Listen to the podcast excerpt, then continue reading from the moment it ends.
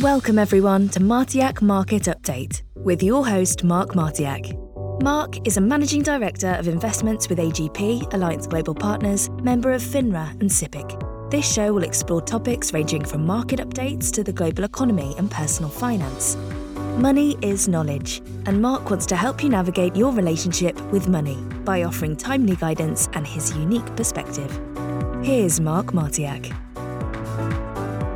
I'm Mark Martiak, and this is the Martiak Market Update. Welcome back and a festive welcome to the year 2022. Thank you for joining me as we discuss key trends shaping our industries and markets. Today, I have the pleasure of welcoming Bradford Pinault a capital market strategist for the Fidelity Institutional Asset Management team. Our conversation today will focus on the 2022 market outlook and what it may mean for your investment portfolio. Market volatility has spiked in recent sessions as investors have grown anxious about how rapidly the Federal Reserve will act to combat inflation by raising interest rates and shrinking its balance sheet. Brad will likely shed some light on this. Before we begin, allow me to tell you a little bit about Brad. For the past four years, Brad is responsible for delivering timely market and economic commentary to Fidelity Institutional Asset Management clients across this great country.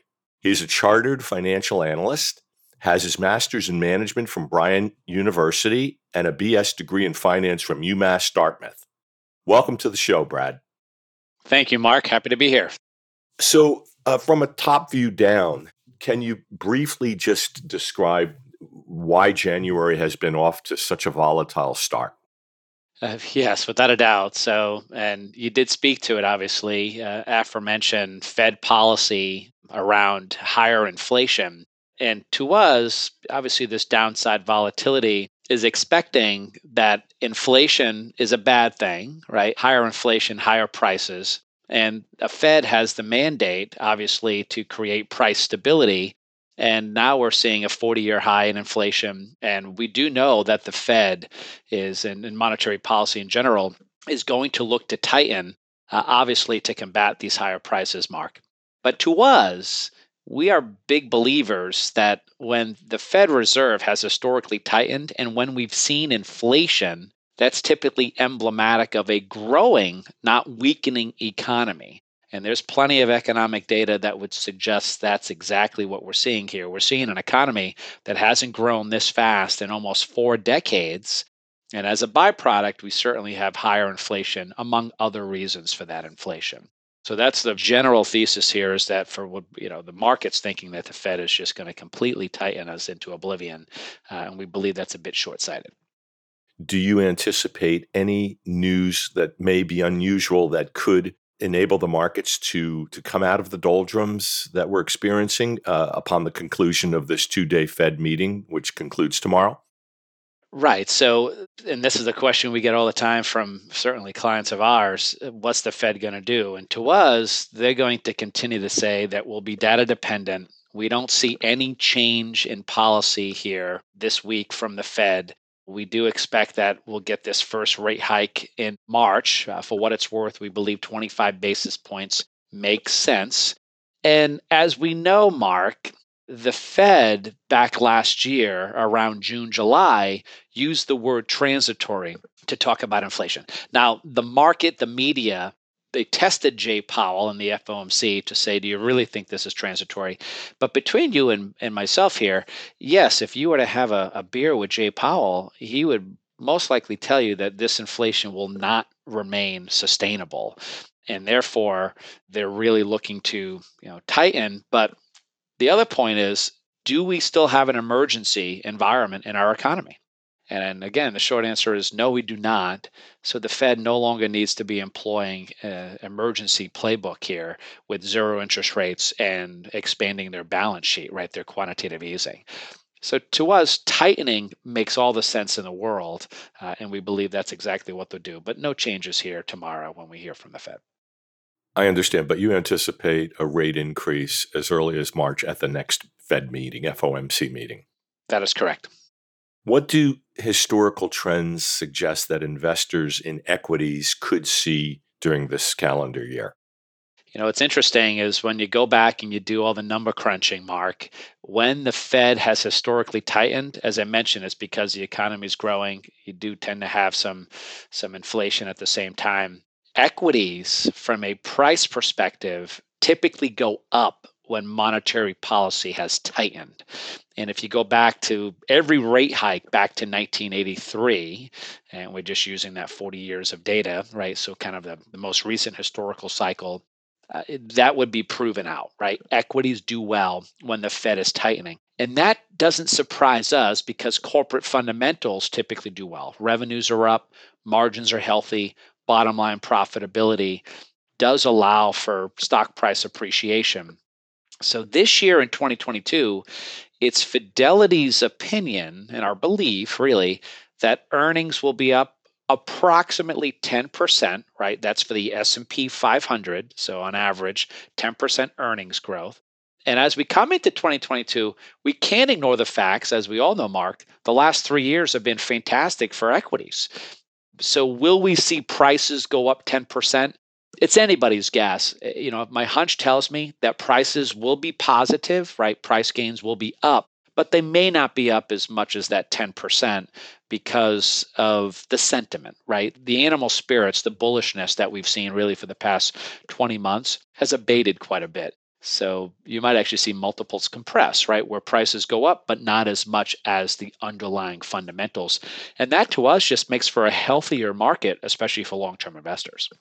So earnings growth forecast for the S&P 500 of about 10%. That doesn't necessarily imply for our audience that uh, they could see a, a, 10% return if they invested in a in an ETF or a, or a fund that just tracked the S&P an index fund. That's correct. What's your base case for economic activity in 2022 as it relates to corporate fundamentals? You kind of alluded to it uh, just now, but uh, what's the base case? So I would urge investors to not forget that the federal government was exceptionally munificent, right? Very generous with their subsidies since the pandemic became part of our daily vernacular. Uh, so we know that we got significant fiscal stimulus since March of 2020 between the CARES Act and the American Rescue Bill. We obviously had a Fed that started to employ the emergency provisions, brought rates down to zero, started to spend money on the economy. I bring this up because we still have a tremendous amount of excess savings on the sidelines, right? And we do know that labor gains have been substantial, right, because of these policies from the federal government. So employers have hired people back. You put those two together, Mark, we have income gains that are organic, and we also have excess savings. Um, so consumers and households in general still remain in solid shape. And we believe that consumers will continue to consume. And of course, that's translated into revenue gains for companies. Now, some companies will have better revenue gains than others, uh, but nominal revenues should be up because of a strong consumer. And for good measure, economic activity should also be aided by a very strong corporate sector, right? Corporations uh, issued a tremendous amount of debt, which is smart if you're a CFO for a company. When rates are this low, uh, why not borrow at very cheap rates? Made a lot of sense. The good news for those corporate operators is they put a lot of that debt issuance onto their balance sheet in cash. So they haven't spent it, right? They haven't paid down other debt. It's sitting there in cash. So between consumers and corporations, we believe the balance sheets of both, which are very significant for economic activity, uh, tell us that the economy should continue to grow here throughout 2022. So, in other words, investors, consumers at home, they have more cash on their personal balance sheets, as do corporations on their corporate balance sheets. Without a doubt, I'll give you a couple numbers. Uh, two years ago, pre pandemic, January 2020, personal savings in the United States sat just at around $1 trillion. It's a big number, but there are 80 million households in the United States, right? So some people had nothing, obviously, and others had a lot more. But today, that number sits right around $2.2 trillion. So it's more than 100% higher in two years. And a lot of that's because of either stimulus checks that people just haven't spent or perhaps very generous unemployment insurance subsidies. So that's what we've seen. And then another statistic, I feel like it's a pretty good one. Corporations before the pandemic had cash levels that were about 5% of total assets. So if you look at all the companies in the S&P 500, about 5% of their total assets were sitting in cash, right? Cash is obviously the, you know, in some ways, the best asset. Today, that's six and a half percent. Now, that might not seem like a lot, right? Five to six and a half percent, but that's a 30% increase in just the last two years. So, yes, we would say that there's a, a cushion that we should not ignore uh, as we migrate through this year, which should absolve us of some of this downside volatility once we get through it.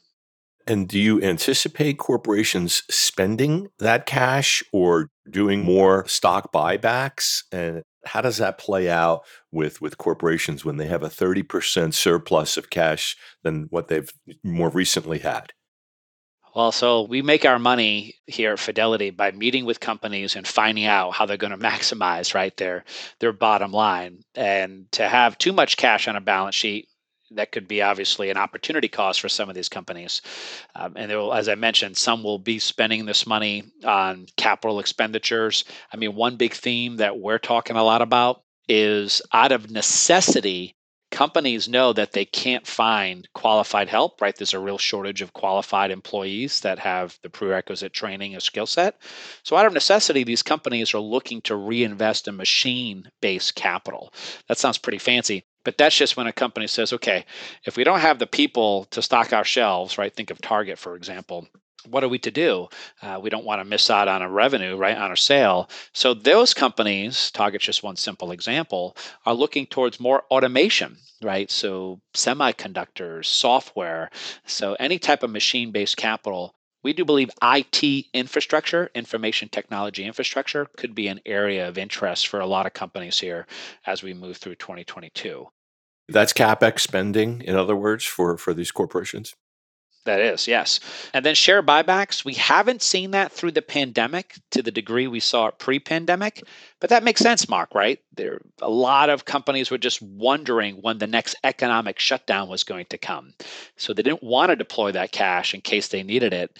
And now it seems likely that we're not going to see some type of economic shutdown, right? Our opinion on the pandemic is that it seems to be getting better. Obviously, that's that's a, a subjective opinion uh, these days, but nonetheless, if it does get better, you could certainly see a catalyst for more share buybacks. And let's not forget, share buybacks are a way to increase in a sense of financial engineering, I understand, but it can increase the earnings per share as there's less shares outstanding. Certainly, you might see that sometime in the second half of this year. Speaking of the second half of the year, you mentioned there could be three potential rate hikes by the Fed this year. What could prevent the Fed from raising the Fed funds rate, whether it's in March, in two months, or at, at any time during the remainder of the year? What might prevent them, say, from going three times, uh, you know, raising the rates to just one or none? Do the, any of those scenarios exist? They always exist, right? And in this business, there's never a zero or a hundred percent probability, right? It's it's it's you certainly don't see never or always. And I bring that up because there's always a probability that the Fed might give us less hikes than the market is expecting.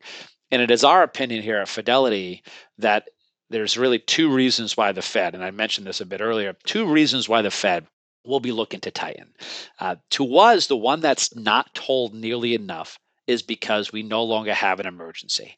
So the Fed is going to move off of these emergency provisions. Perfectly logical. If the economy were a patient, right, in the hospital, we're taking out the IV, right? No more intravenous fluid. And in fact, the patient should be able to go home, right, very, very soon because the patient's much healthier, right? And I hope that analogy is appropriate.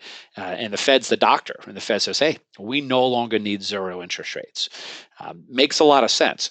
Now, what's the media's narrative, right? What's the one that's spooking this market here in late January? It's the one where inflation's at a 40 year high. And by the way, because we're at a 40 year high, right, 7% headline inflation, for whatever reason, you know, people have made up their minds that the Fed is going to need to get aggressive, right, in a very monomaniacal way uh, and we're just not there. So when you ask what could disallow the Fed from tightening, uh, to us, it will be that inflation starts to peak and decelerate. And that should happen sometime in the middle part of this year. So we don't want to make our livelihood on forecasting exactly what the Fed's going to do. But if I had to, and I am paid to have an opinion, we would suggest the Fed's going to give us that first hike in March, right? So they appear cognizant and not appear ignorant, right? That's important, right? Optics are everything in this business, especially when you're the world's largest bank, right? The Fed Reserve. So we're going to get that one hike in March. And then maybe we see one in May or June. By then, inflation should have peaked and should have decelerated. Now, why do I say it should have? Well, because the pandemic, right? The pandemic, as that recedes, we no longer have to close down ports and have all these sick calls in these warehouses. Maybe China's zero COVID policies start to go away. And we know that there's a tremendous amount of manufacturing that's been put on hold in those Asian economies. So, as that starts to get better, we hit peak bottleneck with supply chains. And sure enough, we start to get our products uh, a bit more quickly. And as that happens, we believe inflation decelerates. So the Fed should have ground cover here, Mark, to be more pragmatic versus be preemptive. Now, let me just say one other thing. This is a midterm election year. And politics aside, midterm election years are all about change, right? Especially in the president's first term. So it would not be a crazy thought to see the Republicans show well on election night here come November. But I bring this up because people will say, well, Brad, do you think the Fed will go on hold because of the midterm, right? And obviously doesn't want to hurt the president's chances in the Democratic Party. I think that's ridiculous. I, I, don't believe the Fed will be influenced by the administration as much as they like to say, hey, Jay Powell, go on hold here, keep this economy running. But nonetheless, it comes up in almost every conversation I have. So I just wanted to bring that up. No, that's an important point. And in fact, if there's a headline inflation number of 7% and you see that peaking about mid year this year, that actually gives credence to uh, Fed Chair Powell's original statement that they saw inflation as transitory. That's been a debate. You mentioned the narrative, the media narrative, financial news, business news narrative is that is it transitory or isn't it? And uh, it would appear, based on what we're seeing now, it will be transitory, and inflation will settle down to normal levels by mid mid year, perhaps you know late third quarter. That's exactly right. And there's different ways to define transitory, uh, obviously. And as we think about the headline number of 7%, here's one simple example, right?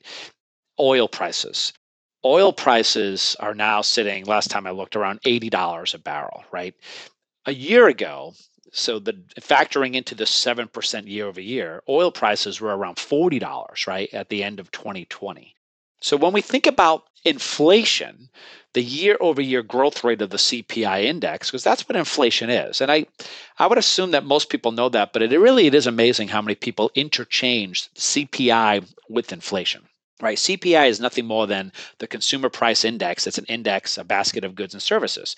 Inflation is the growth rate of that index price year over year. And it might seem like a simple concept, but we bring that up because if oil was $40 in December of 2020, and then in December of 2021, it was $80, that's a 100% increase in oil and that obviously is going to factor into that 7% increase in the overall price level.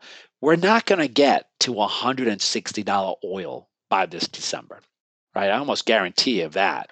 So even though prices will remain elevated, the inflation, the year over year change of said prices should actually very naturally, just the simple math of it, will peak and subsequently decelerate.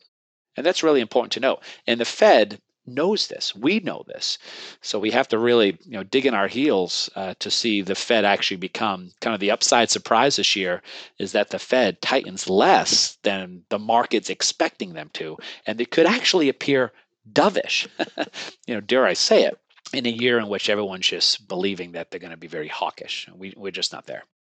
Well, many analysts and, and, economists were suggesting that the 10 year treasury yield would go up to 2% during calendar year 2021, and we didn't hit it in 2021. And so, you know, that's a that's a barometer in terms of the bond market and what the bond market says about the economy. And obviously it tends to affect and has affected lately the mega cap tech stocks.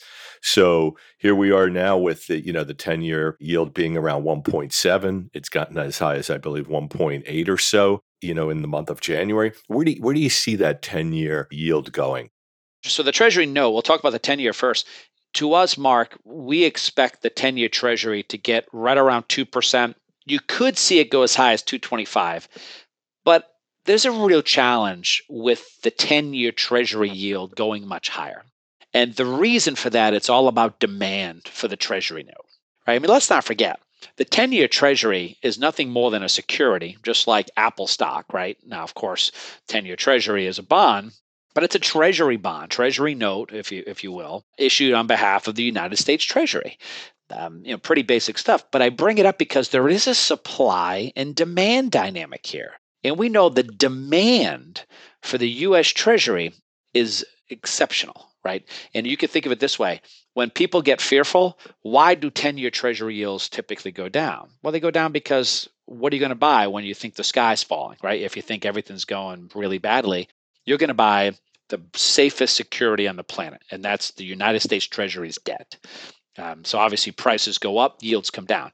If you're a money center bank, right, the big banks, J.P. Morgan, Bank of America, Wells Fargo, right, you have a lot of deposits that you're just not lending out as quickly enough. So are you going to keep that deposit base in cash? Most likely no. So you're going to employ what we call the carry trade and you're going to buy US treasuries. At least it gives you a bit more of a yield, right? For sure. Well, what if you're an international buyer? You're sitting out there in Frankfurt, Germany or Tokyo, Japan even with the euro and the yen, right, weakening here, you can take your money instead of buying your own government debt, which is yielding basically nothing. I mean, Germany still has negative yields. You're going to buy the US Treasury because it's the best game in town, not to mention it's even safer. So that has a perpetual bid on the 10 year Treasury. So, as much as the economy is growing and the 10 year Treasury yield should be higher, it's going to find it very difficult to migrate much higher.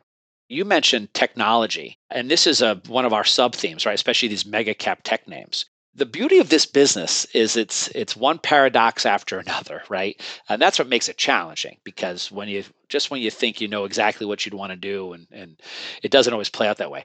But here we have a bunch of major technology companies that issue almost no debt, right? They're very cash flow rich. So interest rates going up should not necessarily affect their balance sheet, right? For sure.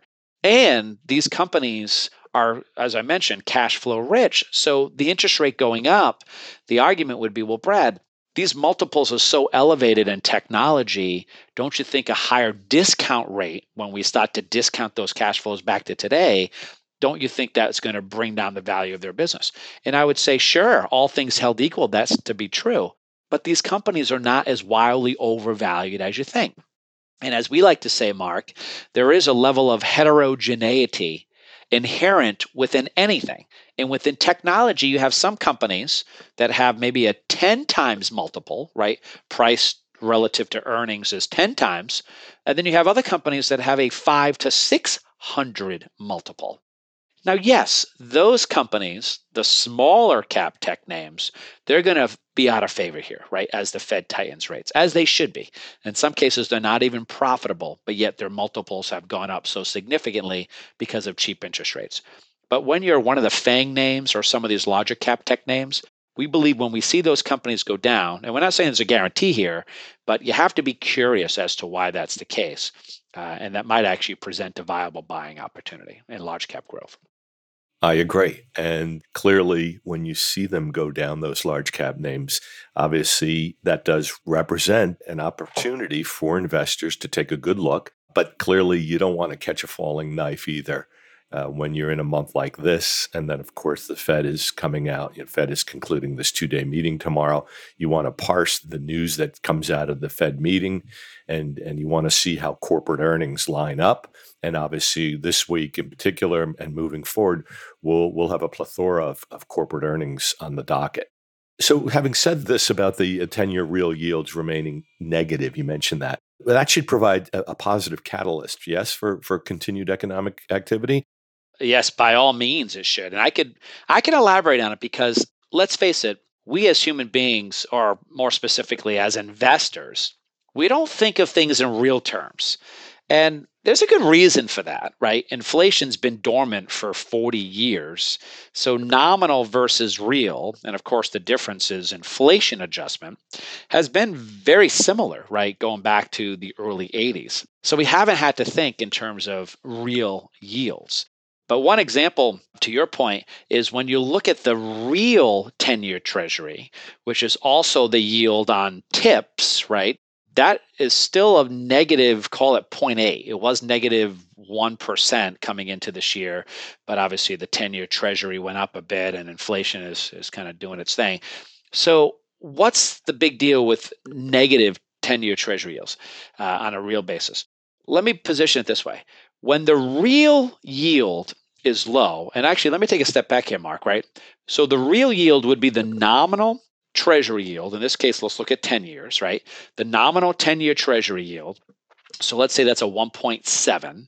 And then we subtract out the expectation for 10 year inflation. And right now, you could say that's about 2.7, right? Um, and that number obviously ebbs and flows. So when you take 1.7, subtract out inflation to get the real, that gets you right to this negative 100 basis points. That's the real yield. It's negative.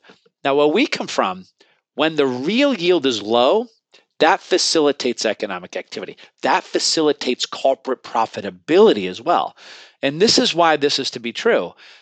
Let's think about it. What did we just talk about? We talked about nominal treasury yields. We'll stop there. Nominal treasury yields are the starting point for corporations to borrow money we know that when companies borrow money, there's a spread to treasuries, right? And it's typically 10 year treasuries.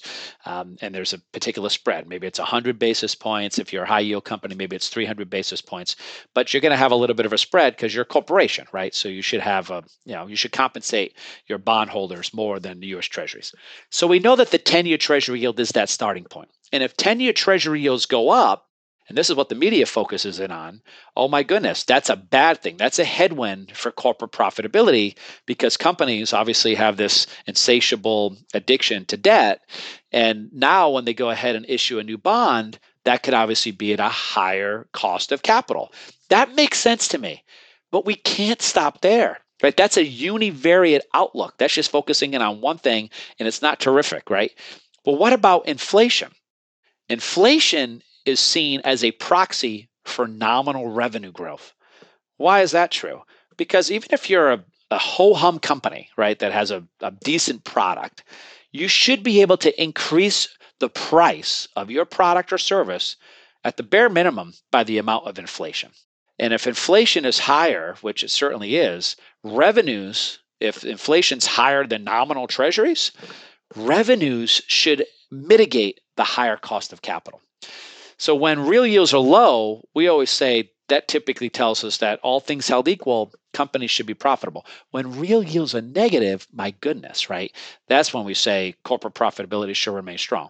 And we expect real yields to become less negative, but that's going to be a real challenge for the real yields to break into positive territory, right? You'd have to have the 10 year treasury go to 2.7, or you'd have to have inflation come down by about 100 basis points or a combination of the two right to get those real yields up to 0% and we're not calling for a 2.7 nominal and we're not calling for a terrific decrease over 10 years for inflation right? So we would suggest that real yields will continue to remain negative here even less so and that should allow economic activity to do just fine here in 22 so, what does Fidelity see as the 10 year yield? What's the forecast for that by year's end? And what's the forecast for the inflation rate? Yes, so the forecast for the inflation rate is 2.4%. That's the, the December 2022 number, 2.4%. That's core CPI.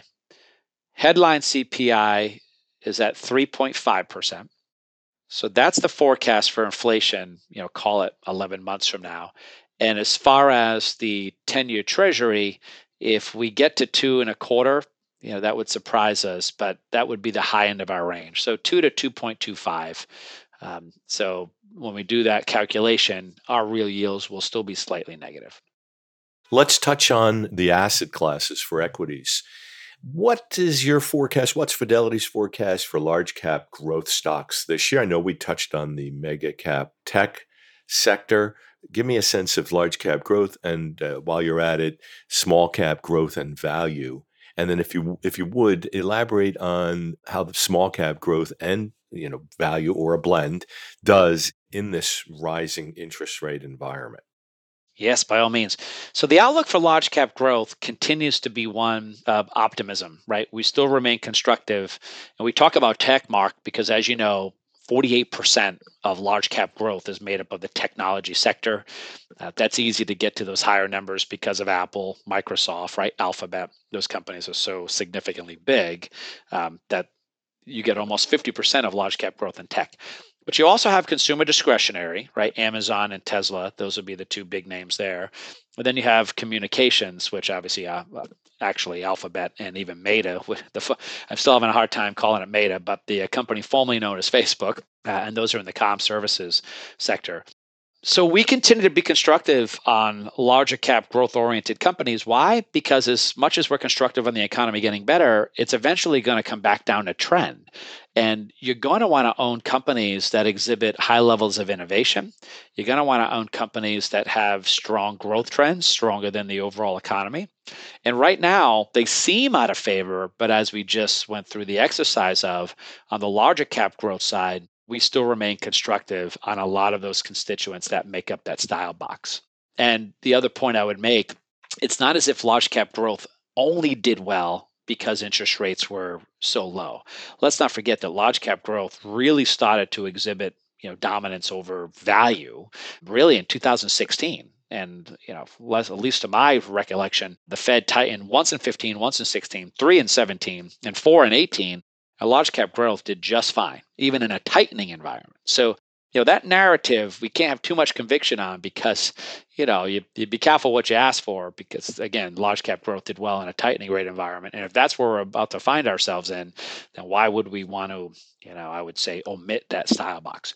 Now, to your point, there's growth and there's value, and then there's large and there's small. So when the Fed tightens rates, what you typically see is a growing economy. So one could argue, I would say very effectively, that small cap growth should do well in these environments, right? Companies that are growing and they're getting good revenue growth.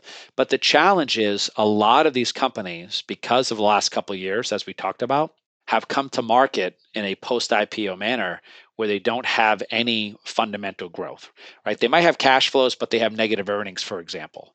Uh, but yet their stock prices were bid up, right? The Russell 2000 growth was the best area to invest in 2020. It was the worst area to invest in 2021.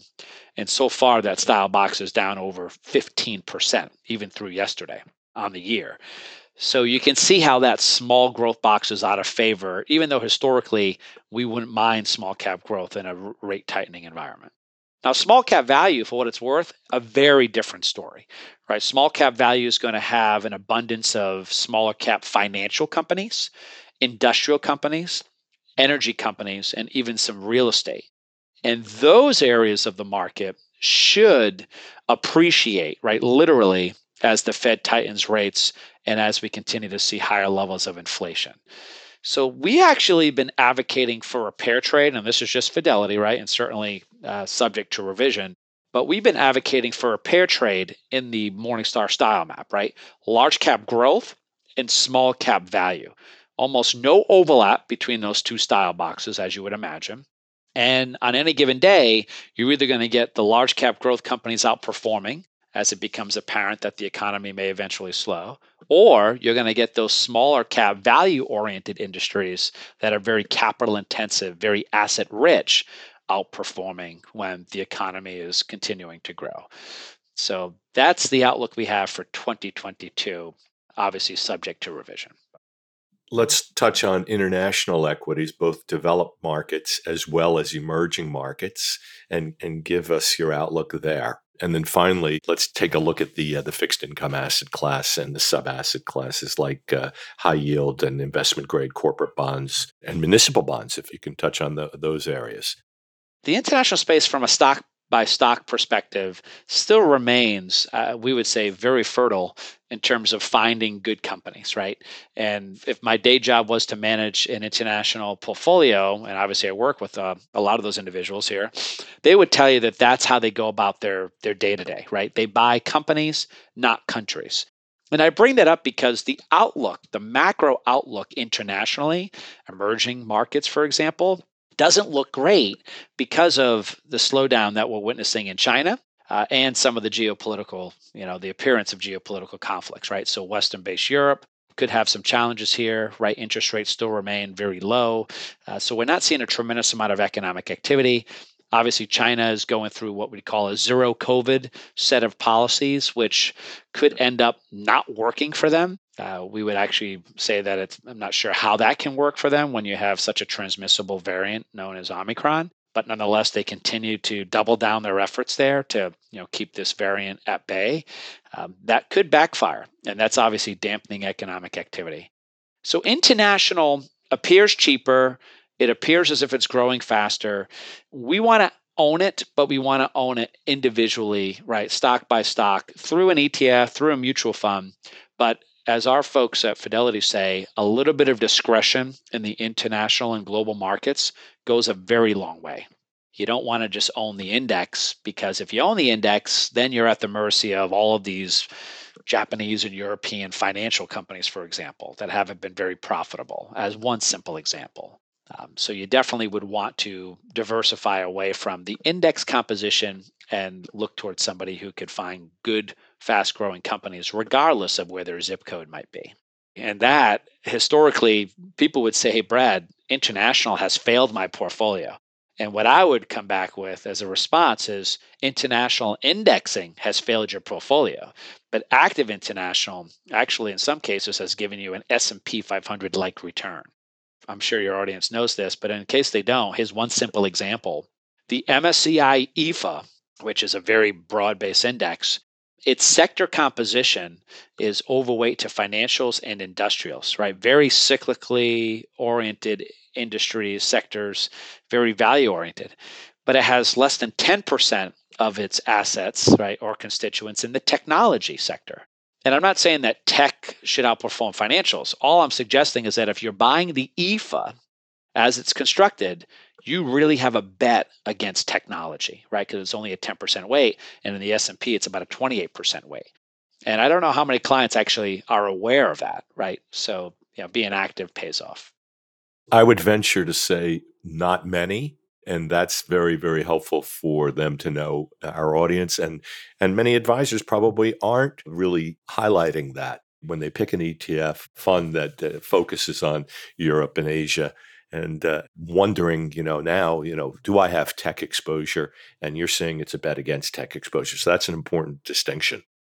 We would say the same thing even if you were to do the MSCI EM, the emerging market index, right? That's 33, 34% China. And, you know, the jury's out on whether China grows this year or not. But do you want to own an index just because it's cheap knowing farewell that you're at the mercy of what China might do here, right? They are a totalitarian government. So, you know, we could own a strategy that has some Chinese equities, but we don't have to be beholden to the 30 plus percent. Let's talk fixed. So, to us, fixed income has three benefits, right, to a portfolio, or at least historically it has, Mark, right? Benefit number one, it's all about income, right? Or at least it should be. And historically, this has been a tremendous source of income, especially for retirees, right? Uh, so that's benefit one. Benefit two, the opportunity for capital appreciation, right? Sometimes you buy a bond cheap and you can sell it at a higher price, right? Just like equities doesn't happen as often, but capital appreciation uh, has allowed for people to make money there. And then benefit number three is safety, right? And that's obviously ballast. That's the diversification benefit that fixed income has provided our portfolios, hence why we've done 60 40 portfolios as an example historically. So you have 60 equity, 40 bonds. And in the past, that actually worked for you because maybe the bonds were paying six or seven percent, right? Um, and equities were getting you eight or nine percent. It was a beautiful thing. But today, back to those three benefits, right? Benefit number one: Are we getting income from our high quality bonds? Arguably, no, right? I mean, maybe we are, but on an inflation adjusted basis, back to the real yield observation, perhaps you're guaranteeing yourself a negative return when looking at high quality bonds such as government debt or investment grade bonds. Or municipal debt for that matter, right, Brad? Municipals, right? Municipals are very expensive right now. Uh, in some cases, you'd be better off just buying U.S. Treasuries, unless you absolutely didn't want to have, you know, the taxability of that income stream but municipals are pricey. Uh, so, from a, a, tax equivalent yield, doing the math, we would actually be more apt to buy U.S. Treasuries than, than municipals. But let me just get back to this this high quality debt versus credit, right? So, high yield bonds or leveraged loans, as an example. To us, they both play a role in a portfolio. So, on the high quality side, we continue to be major advocates of that. Why? Because this should be your ballast, right? This should be your insurance policy when you have downside volatility. So we shouldn't neglect higher quality core bonds. Even though we know income is low, right? We know prices are high. We know that. But we still feel like it's a small price to pay for that level of inherent safety. On the credit side, we're constructive on the economy. We're constructive on corporate fundamentals. So, therefore, we're constructive on credit sensitive bonds. And the beauty of those strategies is they do provide a higher level of income, a bit more of a cushion, even when the Fed tightens interest rates, which again, we think is going to be less than more. Um, so when you put them together, and this is a personal decision, obviously with your assistance or any of your team members, Mark, but it's about, well, how much do I want? Right? Do I want 60 in equities, 40 in bonds? And of that 40, I'll do half in high quality and half in below uh, investment grade quality. Obviously, that's a very personal decision. Maybe some people do 80% equity, 20 bonds, but those 20 are all quality because they already know they're kind of overweight on the equity risk. So that's where it becomes a personal decision based on the willingness and ability to assume risk. But the point we'd want to convey is high quality bonds should continue to be a big component of a diversified portfolio, regardless of what the Fed might do. Because as we like to say, a bad year in bonds is, in these days, a bad hour in stocks, right? So that's just something to keep in mind. Well said. Well, with that in mind, this has been very, very enlightening, very, very helpful. During our conversation, Brad, you mentioned that uh, this business, the business of investing, presents many paradoxes. And I will say that you're uh, 200% accurate on that statement, but you did a wonderful job of explaining what these paradoxes are across the board. And I'm grateful for having you today as my guest. I want to thank you for joining me and our audience. And I look forward to uh, observing your commentary and, and crossing paths with you again in the very near future. Again, thank you, Brad. Brad Pinault from Fidelity Institutional Asset Management. Thank you. It's been a lot of fun. And uh, to my audience, thank you for joining me. Brad, is there anything else you'd like to say before we wrap up? Uh, no, the only thing I'd like to say is just to express my sincere appreciation for this opportunity, and certainly I hope your audience found uh, this to be worthwhile, and perhaps we can do this again. And you know, stay the course, as they say. Uh, there's a lot of noise out there, and we can do our very best to weed through the noise and try to get through the signal. So that's how we would suggest it, and really appreciate the time here. It was a lot of fun. Thank you. It was a privilege. Thanks, Brad. Have a good day. And uh, let's hope these markets get back on an even keel and there's not as much volatility to, uh, to shake up uh, the investor community. And to my audience, thank you. Again, it's been a pleasure, and I'll see you next time. Thank you for listening to Martiak Market Update. Mark Martiak is the executive producer, Sean Dooley is producer. We also want to thank Libby Grant, if you enjoyed this episode, subscribe and leave us a review on Apple, Spotify, or wherever you listen to your podcasts. Stay tuned for Mark's next episode coming soon. Visit our website to join our email list or find extra resources and information at markmartiak.com.